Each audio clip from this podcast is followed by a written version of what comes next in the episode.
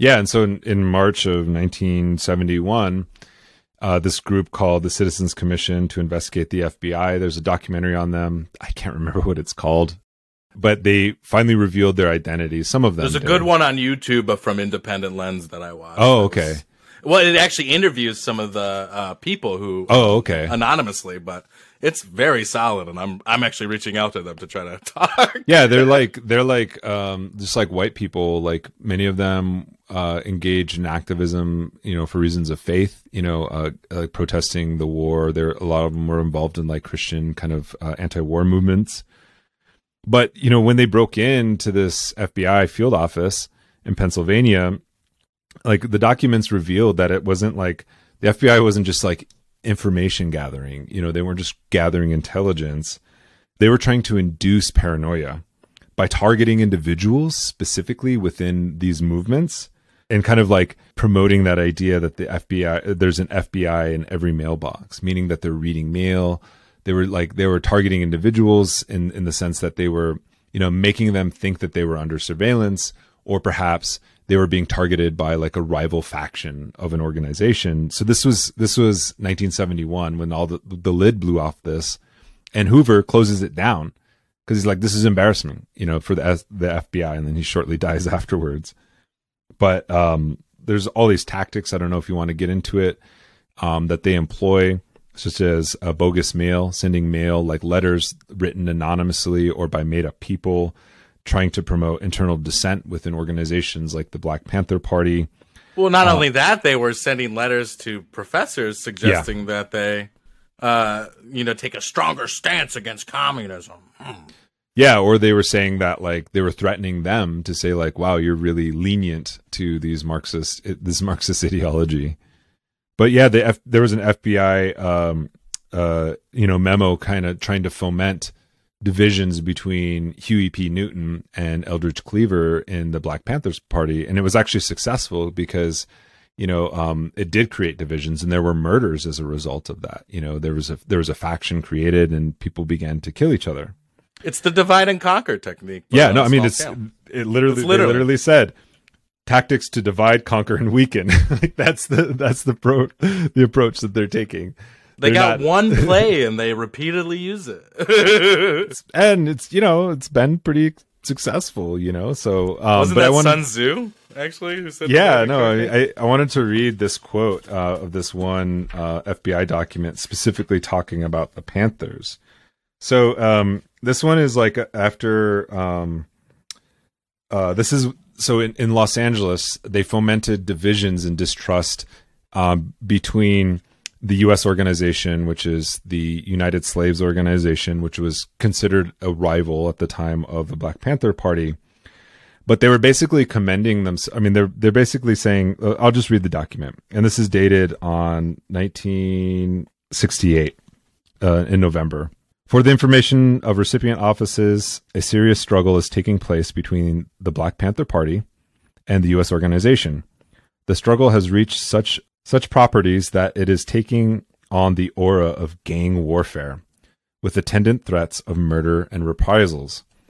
In order to fully capitalize on the, the Panther and U.S. organization differences, as well as to exploit all avenues of creating further dissent, dissension in the ranks of the BPP, recipient offices are instructed to submit imaginative. They're instructed to submit imaginative and hard-hitting counterintelligence measures aimed at crippling the Black Panther Party, and they were successful. They did it. And My favorite one is the Charles Manson incident. What do you mean? Oh, like when they linked? yeah, Yeah, that Mark Charles Manson could be linked to like FBI operate FBI and CIA operations that yeah, but indicate him. Yeah. I mean, it's he was like around those kinds of things. I mean, it's it's suspicion. There's no answer. There's no answers to it. There's just questions about what was his relationship with these CIA operations, like Operation Chaos and the FBI counterintelligence programs. You know, and why was he trying to stoke a race war by blaming the Panthers for murders of you know Hollywood celebrities in in uh, you know in in Los Angeles? Well, and then oddly enough, the one nobody talks about is how uh, the camp right next door that they would stash cars on. he murdered. Uh, they the family murdered two AIM people there. Well, it wasn't the family. It was um it was there was it was an entirely different scenario, but it was very close. It was called Box Canyon and uh the other one was called Camp 13. They weren't necessarily related, but it was similar in the sense that they had like similar like hip white hippie like lifestyles. Um but they weren't like directly linked in that sense. But um but yeah, so there's there's another operation called Black Propaganda uh, which is basically publishing fake documents from an organization, uh, and that you know, of course, that led to this this schism. There's also gray propaganda, is what they call it, um, which is different disinformation, calling people with anonymous tips, saying that you know there's there's some kind of feud between you know like uh, so for example like calling the uh, media uh, and saying hey there's a feud between the black panther party and the student nonviolent coordinating committee. And then the media starts picking up on it and starts reporting on it as if it's fact you know and there might be truth to that but it's not something that you know people really want to get out. There's harassment arrests like uh, movement leaders are targeted harassed um, not really because of criminality but because of political activity so they'll get stopped you know they'll get frisked all those kinds of things infiltrators and provocateurs who foment illegal activities ask people to do things uh, the creation of what are called like pseudo gangs to like disrupt and discredit um, organizations, like basically arming some folks to go out and like mess somebody up or something like that. Snitch jacketing and bad jacketing. You know, there was it was effective against somebody like Stokely Carmichael, who was essentially called a CIA agent by Huey P. Newton, even though there's no proof that he was. But he was seen as such a threat uh, in the not just in the Panthers, but also with the Black Power movement uh, in general, that he had to be like neutralized and eliminated. So they they couldn't delegitimize him, you know, by what he was saying or his personal life, and so they chose they chose to uh, essentially call him a cop, you know, uh, an informant, and that was effective as well because it led to his expulsion and eventual kind of uh, leaving of of the country. Assassinations, you know, you had the assassination of Fred Hampton the FBI didn't necessarily play like a direct role in that, but definitely fomented the kind of paranoia and uh, surveillance of the Panthers that led to his his assassination. Yeah, so uh, I I'm I'm about wrapping up here. So and then of course targeting somebody like Martin Luther King, and these were all kind of like attempting to tie these movements, whether they were Black Power movements, whether they were you know whatever, to the Communist Party or to communist influence. Um, but when you know that kind of well ran dry and the Communist Party kind of declined, uh, they began moving to like the SL, the Southern Leadership. Oh, I always forget it. Southern Leadership Conference, SLC, or something like that. Uh, the Martin Christian Luther, Southern Leadership yeah, Conference. Southern Christian Leadership Conference. Yeah, yeah, yeah. There we go. The SCLC. So you know somebody like MLK, they try to tie him, you know, association with known communists, or they began going after Puerto Rican nationalists but also like there's the fame there's a famous uh, documentary now called FBI MLK, which looks at how the FBI like did this you know alleged like audio recording of of MLK or Martin Luther King Jr. having sex with women in, in January of 1963, and they they they characterized him as quote unquote obsessive. He has obsessive degenerate urges, you know. So they're trying to like use racial, highly racialized terms to describe him, but also to discredit him, and then sending him a poison pen letter encouraging him to commit suicide as a result, you know. And then you you see the evolution of the designation as the black nationalist hate groups. Um, so I just want to read one more like final quote. I'm sorry for taking up so much time, but I took a lot of notes on this, and I was um, no, this is good. This is uh, this is something that I thought was um, so. Uh, you know, Hoover kind of changes directions with the the counterintelligence program, uh, COINTELPRO, and begins to target Black nationalist groups or Black Power um, um, organizations. And there's a 1967 memo that you know establishes intensive national counterintelligence program targeting Black national hate groups. And the quote purpose of this new counterintelligence endeavor is to expose disrupt, misdirect, discredit, and otherwise neutralize activities of black nationalist hate group, hate type organizations and groupings, their leadership, spokesmen, membership, and sp- supporters. In another memorandum, he writes, um, you know, to his to his uh, sent out, um, you know, to the same to the same effect. a year later, he called on COINTELPRO operatives to, among other things, you know, prevent the coalition of militant black nationalist groups, prevent militant black national groups and leaders from gaining respectability, prevent the rise of black of a of a black messiah. And I think that the idea of uh, respectability, like it goes back to t- uh, Tom O'Neill's book, you know, Chaos, where it was like the Black Panthers were getting too close to Hollywood. You know, they were getting too close to, you know, uh, uh influential figures in the media. And so, uh, you know, his theory is that the the Manson assassinations were somewhat of an attempt to discredit the Panthers, to move the Hollywood elite away from any kind of sympathy but also to to make them so disgusted that they wouldn't want to be associated with like the hippie movement or the counterculture of the 1960s. Yeah, so prevent the rise of a black messiah who would uh, unify and electrify the militant black nationalist movement. You know, Malcolm X might have been seen uh, such uh, been seen as, as such a messiah. He is a martyr of the movement today. Martin Luther King, Stokely Carmichael, Elijah Muhammad all aspire to this position. Elijah Muhammad, who was the leader of National or Nation of Islam, is le- is less of a threat because of his age. King could be a ver- very real contender for this position should he abandon his supposed obedience to quote white liberal doctrines or nonviolence and embrace black nationalism. Carmichael has the necessary charisma to be a real threat in this way. So those I thought that was important to point out because like even if you read uh, somebody like uh, John Trudell's FBI file, one of the things that they're so fascinated in is his charisma. There's like this man is intelligent. He can make you know hippies white. He can make white hippies. He can turn them into militants. He can get them to say right on. And so they were obsessed with these individuals, these men. They're all men. Like they're well. they're another like, example that's never talked about is my uncle David Swallow, who had strategic bombers flown over his Sundance yeah. at one point, and he was accused of having bazookas. Yeah, I mean that's insane. Yeah, yeah, and there's an Air Force base like you know the Ellsworth Air Force Base is nearby, and they typically don't fly over the city like Rapid City, but they definitely fly over the reservation. So yeah, I don't know if you want to get into your your piece on this. Well, move uh, into the American Indian movement. S- skip ahead a little, but I mean, one of the big things to talk about, like I, I was saying, is the wounded knee.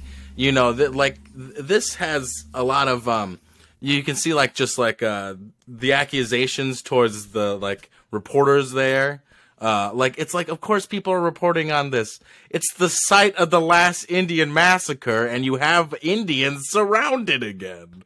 Well, yeah, you should it, you should uh, tell us what happened because you know, okay. Like, there's a lead up to this. It, then I like, guess you... not everybody is an expert like we are. yeah, but... talk so, to us. Like, talk to us like second graders. Talk to us like second graders. That's a perfect example. So the per like well, like we were saying, there's the Sheep Mountain uh, incident, and then the later Mount Rushmore. You know, forcing out. You have all these, you know, occupations occurring across the country. The Winter Dam. You know, um, that AIM is heading up or joining.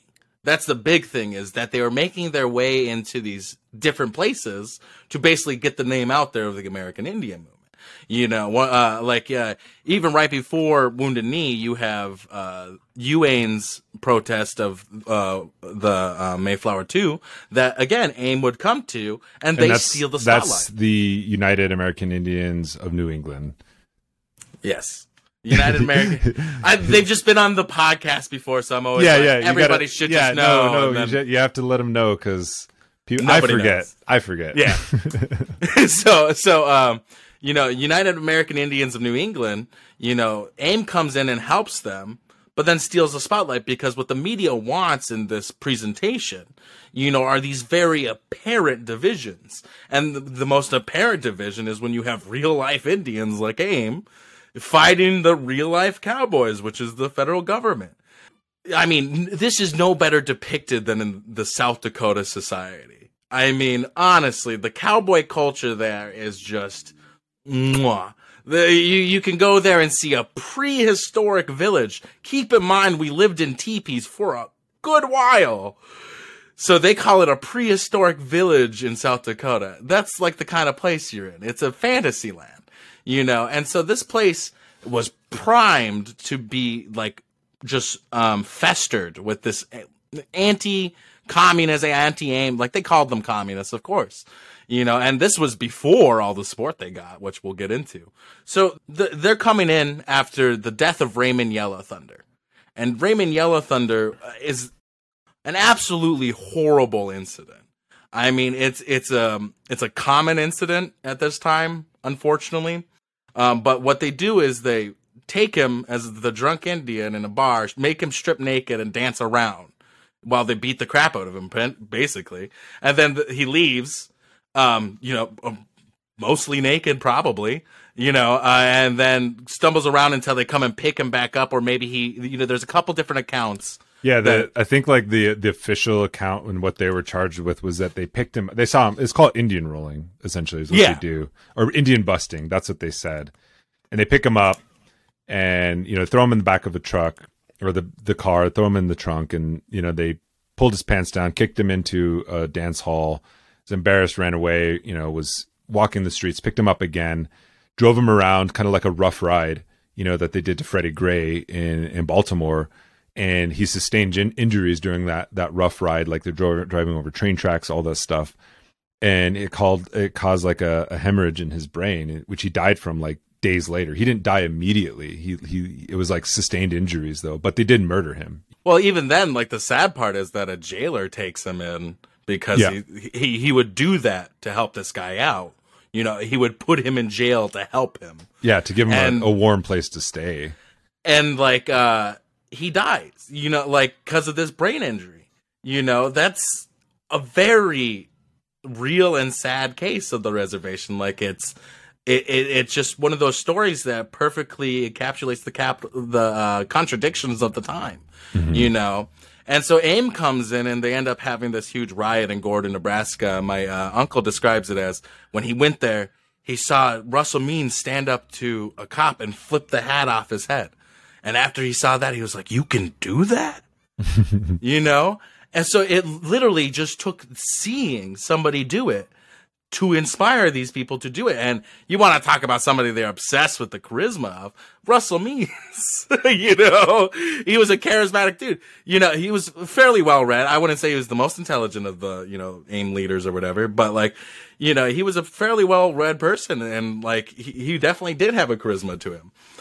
So like these kind of people always encap and like this gets into the whole Wovoka thing, and of course the uh, the FBI probably read Black Elk speak and thought this is what AIM's trying to do. You know what I mean? Um, and so Black Elk speak basically talks about a Messiah coming to mm-hmm. lift the people into a better state of being. And so like, you know, there's really, I mean, it's I don't even know how to describe it. Just this, you know, this belief in the, the, the all there needs is like one Messiah, and then they start targeting certain people. Is is what you see go on in um, w- the Wounded Knee incident. So they they uh, they're gathering at Calico beforehand. Yeah.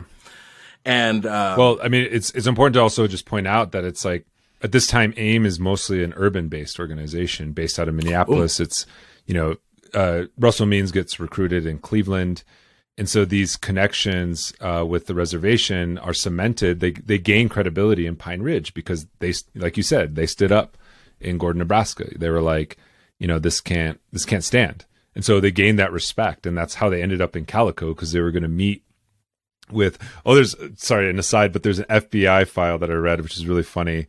So they when they did their grand ribbon or the red ribbon jury or what do they call it? Red ribbon I can't remember grand what they jury. call them. It's yeah, red, red, ribbon, ribbon grand jury. Red ribbon grand jury. Um, there was a kid, a mother's kid, came out and said, you know, there's there's these traders at Wounded Knee. They're really racist, and they were mean to my child. Um, you know, there are they are they, they were native traders. I think the Gildersleeves, one of the Gildersleeves was native, but it was like what land owned by like white people, and they were just exploiting culture. And so AIM, after you know winning the the the Raymond Yellow Thunder case, drove to Wounded Knee and just like began to harass these people. And you know so there was there was building tensions to this. And you know like when they arrive at calico it's like they didn't intend to take over the wounded knee but they were being they were making these important connections with the the traditional leadership at the time and the FBI was paying attention. And so at calico is where like you know the traditional people are the ones who came up with the idea Mm-hmm. to go into Wounded Knee, and it's when you know a group of women say, you know, where are our warriors? That you know, if everybody gets on board, and the elders say, go and make your stand there, you know. And so, like, they go, they, there's this whole long thing that is for a whole other episode to go into real detail. But needless to say, they take over the Gildersleeves because they have a bunch of weapons there. They're able to basically get all the Hamlet to the ones who don't leave initially to agree to stay to protect them, which is odd enough. Like the Gildersleeves literally yell at the FBI saying, "You're the ones who, who who did this. You're the ones who caused this. You know, we're not leaving, or else you'll come in and kill all of them." You know, even in the media, like there's this huge thing where they start like closing down uh, media access to Wounded Knee. So there became a press release place Wounded Knee, there's a, bu- a bunch of people come in. It comes from all over the country, and they end up getting the support from, you know, communist countries across the world. And of course, these countries are going to want to cover this place and the, you know, film it and stuff like that. And so there was a Soviet Union reporter who uh, caused a lot of suspicion in the encampment. And I mean, like communists, of course, were coming from all around the country, and even like some of like Carter Camp has some connections to um, L.A. AIM. Uh, and Carter Camp led the Oklahoma contingent, which was the second largest group of people to come.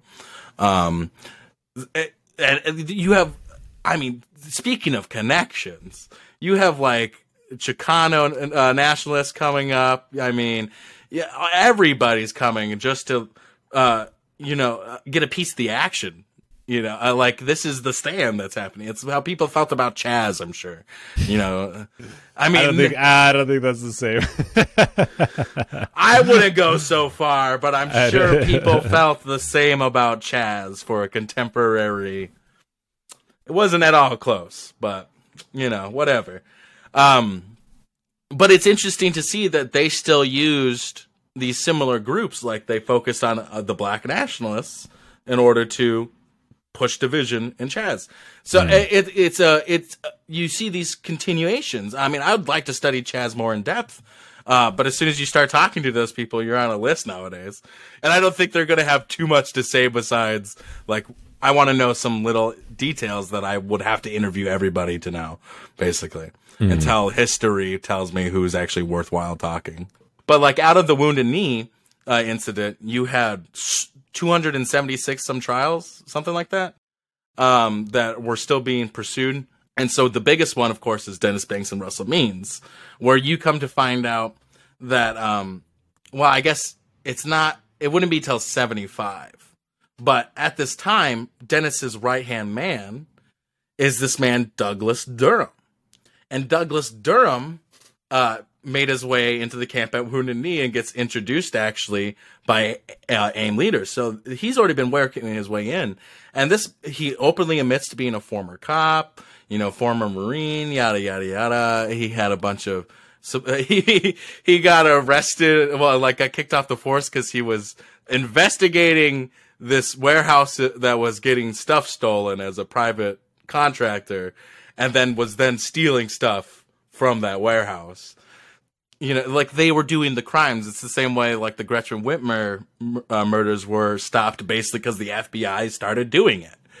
You you can like he had ties to the CIA and stuff behind that too. So you know this could all have been part of this huge bigger picture that we don't know of, or you know he's just this dirty cop that you know is trying to make a quick buck as quickly as he can, and he finds his way to Wounded Knee and then schmoozes his way in with the uh, one of the co-founders, Dennis Banks. Yeah, and he And claims he, claims to be reporting from some like fake, like Uh, lefty. Pax Americana Yeah, or something like yeah. that. like something super imperial sounding actually when you think about it. like totally sus from the very beginning. Yeah, if I ever see a leftist newspaper that has Pax in its name, I'm like, why are you a Latin fetishist? And I think like, Like even the founding fathers. even like uh, Annie Mae like said later, Annie Mae Aquash, who we'll talk about later, said that he she was really suspicious of a of a native who dyed his hair black because he was dyeing his hair black in Wounded Knee. Well, yeah, I like I don't know. I, I, like it blew my mind when I saw uh, my auntie, like my uh, auntie Nyla, dye her hair for the first time. I was literally like, "Whoa!" Didn't want to show the gray too much, huh? like, it's a good day that, to die. It's a good day to die. That's the worst joke you've made ever. I think Dave Dave Hill told me that. oh, yeah. So, anyways, continue. so like uh oh where were we? Um oh so the trials you know like essentially this entire time an fbi informant is sitting amongst the defense. And as they're claims, talking to their lawyers and they're supposed yeah. to be attorney client privilege right? Yeah so he he claims to have never reported any of this but the man also also admitted to being an informant without a fight as if he had been prepped to say certain things because that's exactly what AIM went and did. Is they brought him to do press releases. So he said whatever he wanted to do, say, you know, I mean, he admits it, sure, but like, I don't think they quite understood the implications of letting an FBI informant talk. you know what I mean? Um, and so like, you know, he he plays such a vital role and it's for at least two, three years after the Wounded Knee incident that he's able to maintain this position of power where he's even the uh, national director of security for him. You know, you literally could not talk to the leadership without going through him. And if you wanted money, it went through him. So he was skimming stuff off the top. I mean, one of the biggest examples when Annie Mae follows him to California uh, uh, after he, he was forced to leave the Minneapolis office. Um, and you know, she does this huge fundraising campaign, and he uh, he starts giving away the shirts for free. Uh, like they made ribbon shirts, and so he just starts giving them away for free. So it, it, it's you know, it's it's little things like that where you're like, well, hold on, that doesn't seem bad to give people clothes for free but literally he's reducing any of the income that the California branch has. And California is a good base of recording recruiting because like uh, Dennis Banks would end up getting asylum there. You know, like that's the position the um I don't know community in California has uh, towards AIM is that they were willing to give asylum against the federal government to uh, a terrorist. You know, like that's that would never happen today. You would you just would not yep. see that today. You know, maybe maybe if like Jesse Ventura was still like in charge somewhere, maybe then. But thank God he's not. I mean, like it's really one of those things, and it's Jerry Brown who actually does the uh, asylum, and that kind of you know that really. um I honestly think it was just because he happened to be getting shit on by the dead Kennedys that he was willing to let Abe come chill around. You know what I mean? That's just more of a joke, but uh, you know, whenever I think of Jerry Brown, I think of him as a pretty, you know, fascistic guy. And I guess that's just all politicians in America most of the time. But yeah, they end up losing this case to Dennis and Russ. And um, you know, when they keep losing these cases because this is after they lost that one case with the t- Camden 28 Mm. So, you know, they're, they're hitting loss after loss with groups that they feel should be an easy win for them. You know, these are clear cut people who broke the law. They stole something from the FBI and made them out to be bad people. You know, but then when the commission, the Warren Commission, I believe it is, uh, comes out, one of the, uh, oh, I can't think of his name, the guy who speaks at the end or whatever, he goes, you know, what you have just done is showcased how there has been a series of crimes committed by the FBI, a series of crimes intended to stop the First Amendment rights of many Americans, and uh, you know nothing. You, nobody knew about this. Nobody in the government knew about this. You, you had Republicans back then saying, "Oh, I think there's not a single thing that Hoover doesn't put up on the table. Uh, he's just the kind of guy who tells you everything you ask for." And it's like, no, he's not. He's fucking Hoover. He's an insane man who, like you said, essentially is acting as a fourth branch of the government. Like that, that's a terrifying position to give somebody who was first off, his only like achievement in the FBI was that he was such a good bureaucrat. That is the only compliment people can give him. was he was an incredibly gifted bureaucrat. When that is your description, you're probably one of the most anal retentive people I've ever met, and I am going to be pissed if I ever have to work for you or with you. So I feel like a lot of people, there was a culture of compliance created, you know? And so, like, all these people were willing to do whatever he wanted. And so you have these people with Douglas Durham. There's no way they weren't doing exactly what Hoover wanted. There's just no way. Like, there's even a, an account of FBI agents listening at the door. I believe during the Leonard Peltier trial, was it? It's one of the trials, though, involved with.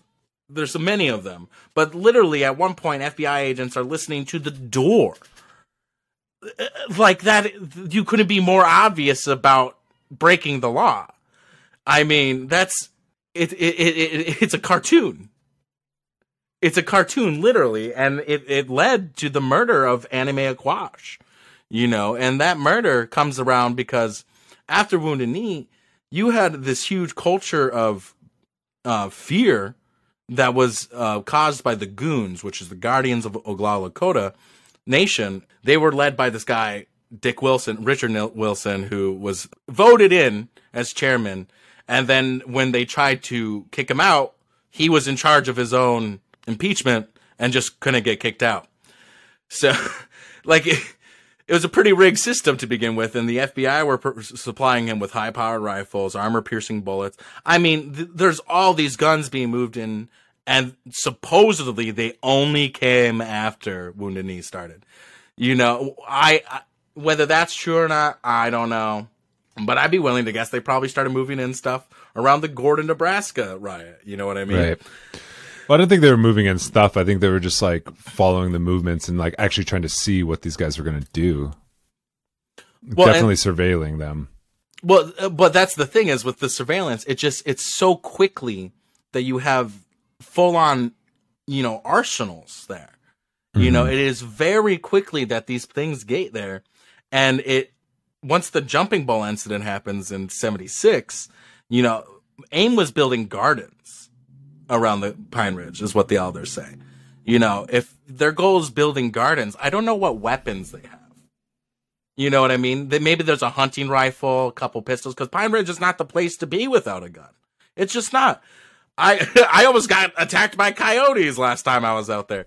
It's a very rural place, not to mention the rings of uh, kidnappers that now exist out there, not to mention just drunks that like will run you over for fun, white people who will run you over thinking you're drunk for fun, uh, police riding on the wrong side of the road for fun, just to freak people out. It's it, it, there there isn't really law there. You can pretty much get away with murder if you're good about it the many times you hear people talk about bodies in the hills that nobody knows about, it's a scary amount of times when you're out there. And it's probably true. That's the scariest part because nobody's going to go look for you. It's just not going to happen. And so the fact that Anna Mae's body is, you know, it found so quickly, or, you know, maybe not, but, you know, they find her pretty close to the highway.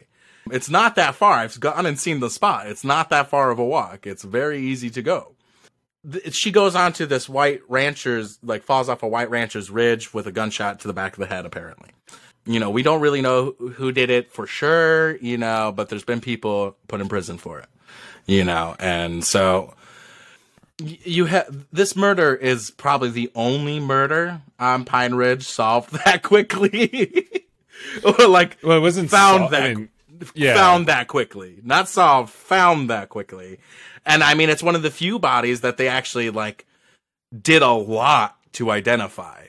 In fact, they did so much you could almost say they did unnecessary things like chopping off her hands. And what even blows my mind is when you listen to Roger Amiotte talk about finding her body, the first thing he notices is her large turquoise bracelet. And this turquoise bracelet is trademark of her.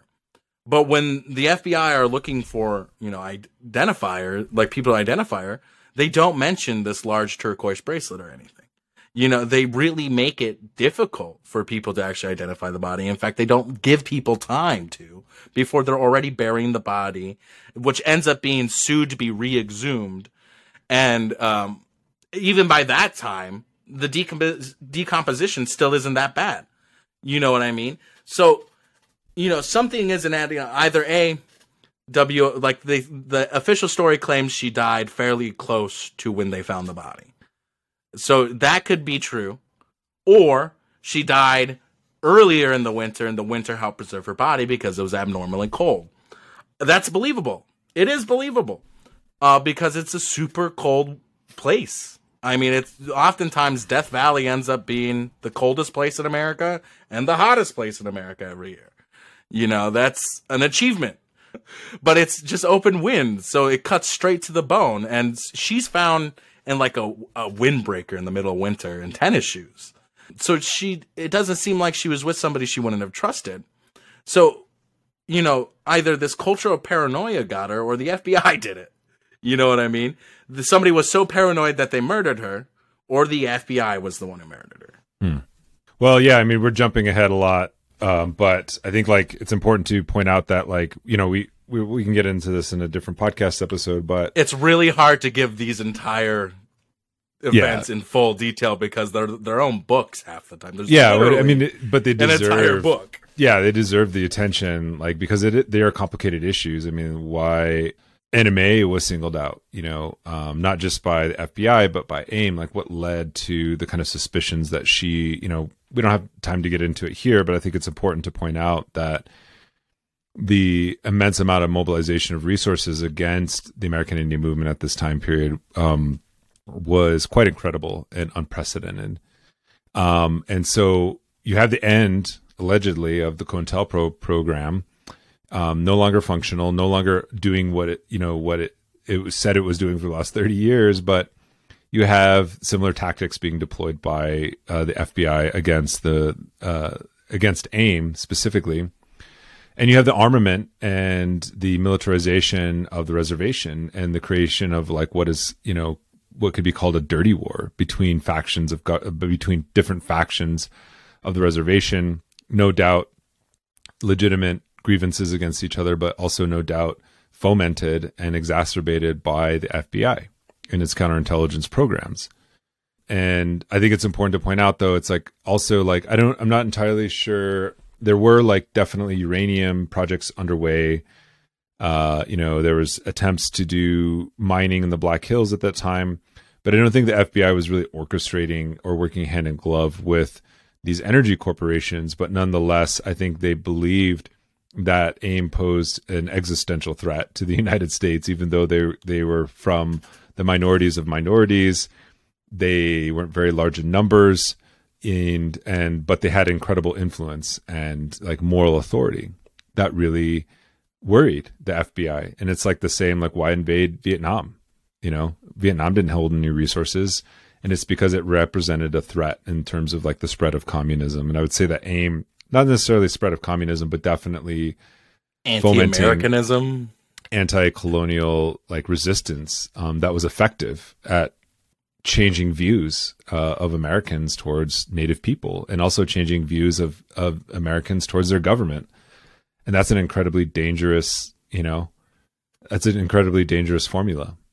And also they were very international but that's again another well and even then like that kind of comes after discrediting of aim that happens after the leonard peltier because like a lot of people the histories at least that are being told it dies down after wounded knee and the leonard peltier incident and they sort of just act like aim died off but in reality like it became even more influential at least to the marginalized communities. You know, I don't know necessarily in the national discourse, but like people are still talking about uh, the Redskins. Well, I guess they're not the Redskins anymore. Finally, but um, you know, people are still talking about the Washington Redskins up until 2021, and that's something that Clyde Bellecourt started. You know, like the and like these are all things that people have heard of and heard the discussion on, but because of mystification, whether purposefully or not. I mean, it's sort of just like the culture that's been pushed forth so long that it just reinvents itself, like it feeds into itself now. Um, and so like, you know these arguments that they've made and we've seen the results of their politics. They've made actual changes that could be seen today. You know what I mean? And so like these aren't one. It's not one of those groups that are like, oh, like the weather, uh, uh Weatherman Underground. What, yeah, Weather Underground. Weather Underground. Like, um, sure they did a lot, but what actually changed in Wisconsin? Wisconsin's a right wing hellhole. I go there all the time. I it sucks. It, I do not like it. The only place I really like is Green Bay, and that's because they're uh, they're a big union town. You know, it almost makes sense why I like them better.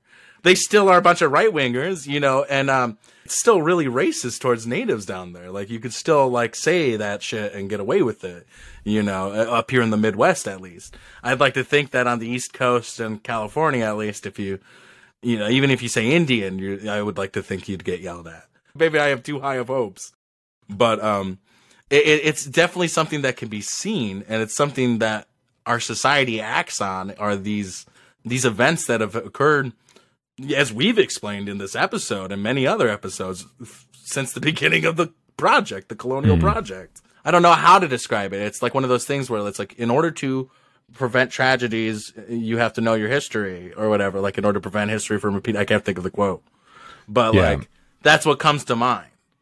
Yeah, no, it's. I think it's. It is important to keep that in mind, and like, you know, I also think it's a good place to kind of like stop uh, this this discussion because we can go.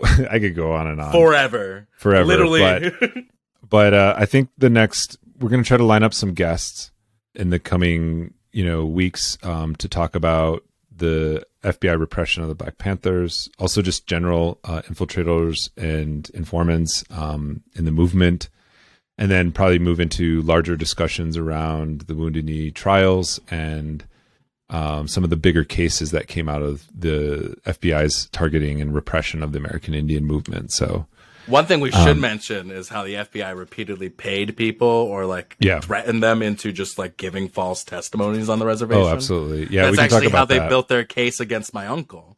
Yeah, it was family members. Yeah, no, that's an important one too. And informants play a huge role. I don't think also, you know, is you know, we can talk about this later, but there's informants most people don't know they're informants because they're not being told they are informants, but anytime you talk to a police officer and anytime you talk to, you know, uh, an agent of the state, you you become an, an informant in their report, whether you're paid or not, or whether you consider yourself one or not. So I think that's important to remember that many of the people who appear as informants in a lot of these reports may not think of themselves as informants. Others do. Others like make careers out of it, you know. But um, I think this is Go a good place to stop. Tours. yeah, but this is a good place to stop. Um, and and you know we're going to be coming out with more um, exclusive Yoded episodes on the FBI's war against the American Indian Movement and the Black Panther Party. Um, stay tuned. Support the. Oh, if you're listening to this, you already support the podcast. But tell your friends. you can support my podcast. You can support well. the Band of Turtle Islands. No, actually, it's called Zagato's Tin Can. Okay. like, give me money. All right. Well, we'll see you later, Doksha. Doksha.